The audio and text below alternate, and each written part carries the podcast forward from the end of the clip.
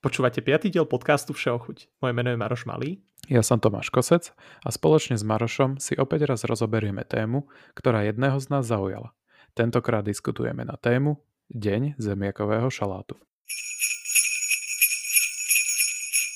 Po dvojtýždňovom lockdowne tu máme opäť Vianoce, ku ktorým neodmysliteľne patrí zemiakový šalát. Pýtate sa, odkiaľ sa zobrala tradícia zemiakového šalátu? To sa pýtame aj my. Ale keďže sme to nevedeli vygoogliť, tak si to vygooglite sami. My vám teraz povieme niečo o Vianociach. Dobre Tomáš, a teraz povedz ten normálny úvod. Fajn. Kde sú inšpiračné zdroje vzniku zemiakového šalátu sa môžeme len dohadovať. Jednou stopou môže byť kyslá uhorka, ktorá by ponúkala riešenie, že pre súčasnú podobu zemiakového šalátu poslúžila ruská kuchyňa. Túto teóriu by potvrdzoval fakt, že napríklad v Indii sa zemiakový šalát, obsahujúci rybacie meso, jev, dá zohnať pod názvom ruský šalát. Či už bol zemiakový šalát inšpirovaný čímkoľvek, hlavné je, že sa k nám dostal na vianočný stôl. Pretože čo by to boli za Vianoce bez zemiakového šalátu?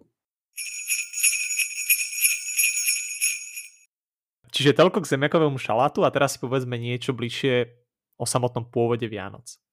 Vianoce sú pôvodom kresťanský sviatok a oslavuje sa nimi narodenie Ježiša Krista. Podľa historických záznamov sa prvé Vianoce oslavovali približne v 4. storočí. V časoch, kedy sa rodilo kresťanstvo, sa narodenie Ježiša Krista neoslavovalo. Hlavným sviatkom bola Veľká noc, teda jeho zmrtvých stane. Narodenie Ježiša sa prepokladá na 6. január, kedy Vianoce oslavuje pravoslavná církev. To, že Vianoce oslavujeme 24. decembra, zaviedol pápež Julius I v 4. storočí. Predpokladá sa, že pápež chcel, aby ľudia uprednostnili kresťanstvo pred pohanskými tradíciami, nakoľko sa v tomto období slávil zimný slnovrat. Toľko k samotným Vianociam. Okrem Vianoc majú samozrejme svoj pôvod aj Vianočný stromček a darčeky. Vianočný stromček je pojem, ktorý sa zaužíval až v 19. storočí. Zdobenie stromčeka má svoj pôvod v pohanskom uctievaní stromov. Túto tradíciu kresťania prebrali a pôvodne ozdobovali listnaté stromy, konkrétne duby. Až v 7. storočí svätý Bonifác rozhodol, že by sme mali zdobiť jedličku, pretože špicom mierí do neba a tvar pripomína Svetu Trojicu. Rovnako kresťania prebrali aj samotné ozdoby od pohanov. V minulosti sa stromčeky zdobili hlavne imelom, ktoré malo mať zázračnú moc.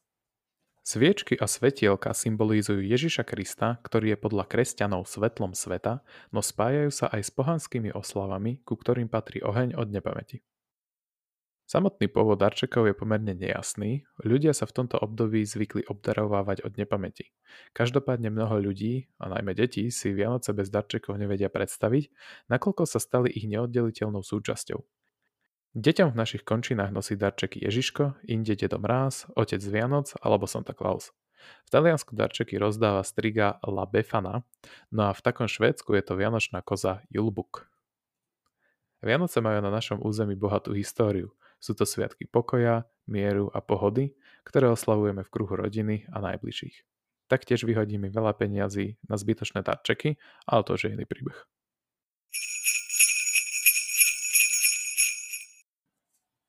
Maroš, nalejeme si čistého vinka. Aký je tvoj pohľad na Vianoce v dnešnej dobe?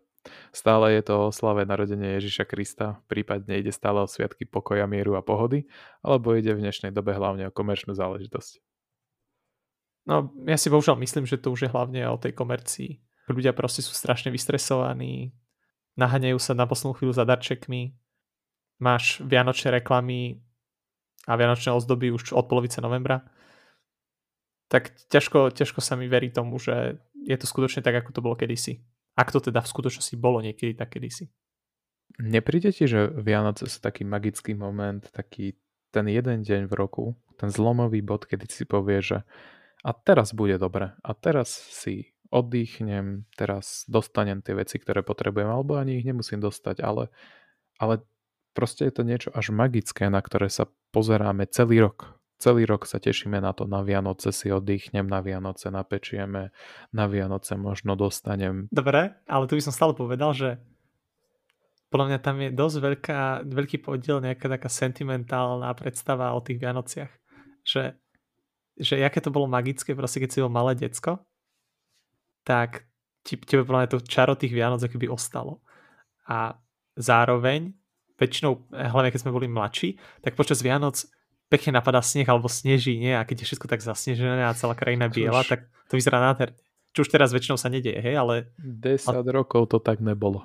No ale, ale bolo to a preto máš vianočné filmy, kde dosť často akoby toto využívajú, hej, že tam dajú všetko biele. Toto je otázka, ktorá mňa reálne zaujíma. Myslíš, že dobrý nápad deťom hovoriť, že darčeky nosí Ježiško? Aký, aký zmysel by potom pre to dieťa mali darčeky?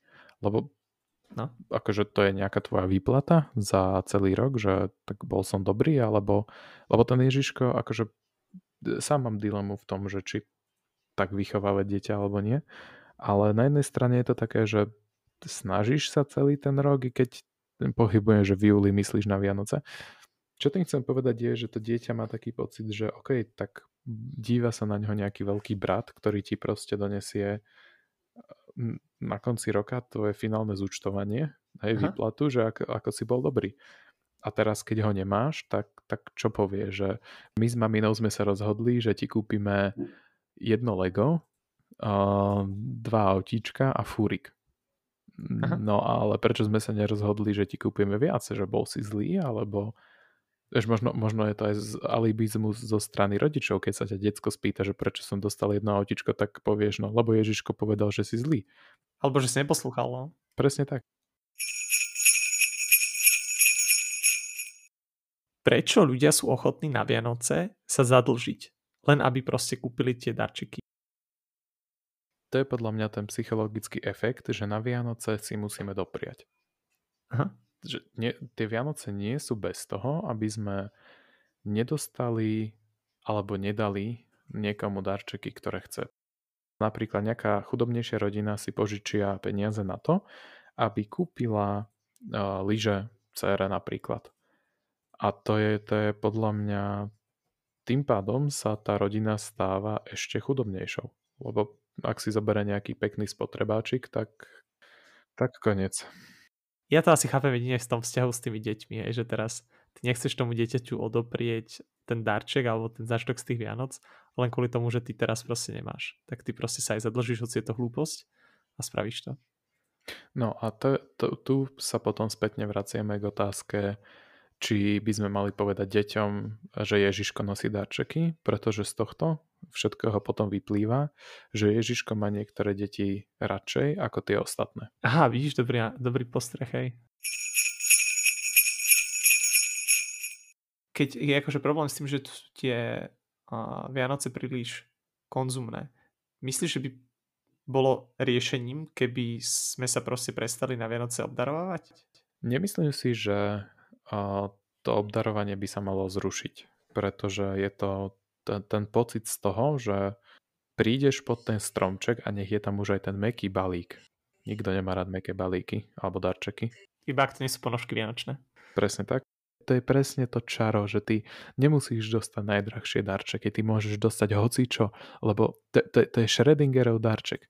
Ty v tom, v tom darčeku nech je akéhokoľvek tvaru, dajme tomu, že to je nejaká štvorec rozmerom No ideálne, 10, keď to je krabicový tvar, lebo vtedy to platí, čo to Presne. A ty, ta, ty tam môžeš mať ovládač od Xboxu najnovšieho, ty tam môžeš mať hodinky, ty tam môžeš mať šperky, kilko zabalené, kokain, všetko proste, kľúče od nového auta a ty nevieš až do vtedy, kým si to otvoríš.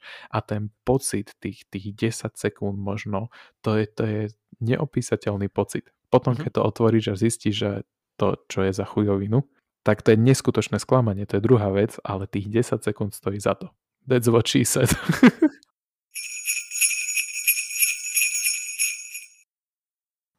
A záverom mi ostáva už len milá povinnosť a to popriať vám, všetkým našim divákom, menovite, menovite dvom, eh, šťastné a veselé Vianoce a veľa pohody.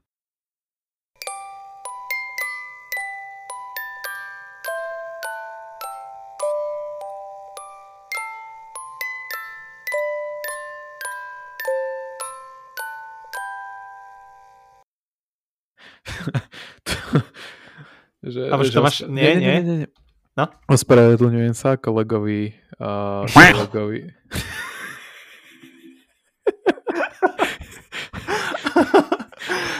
tak Čo to by bola šupa. Čo ti je? Ty už si pripečený? Povedal som že máš chlastať pred tým nahrávaním. Ty si zase pil. Mňa to je... to máš čítaj, to máš čítať, čo to máš napísané, prosím ťa. No, však ne, one, normálne, však nebudeme ich klamať, nevedeli sme to vygoogliť.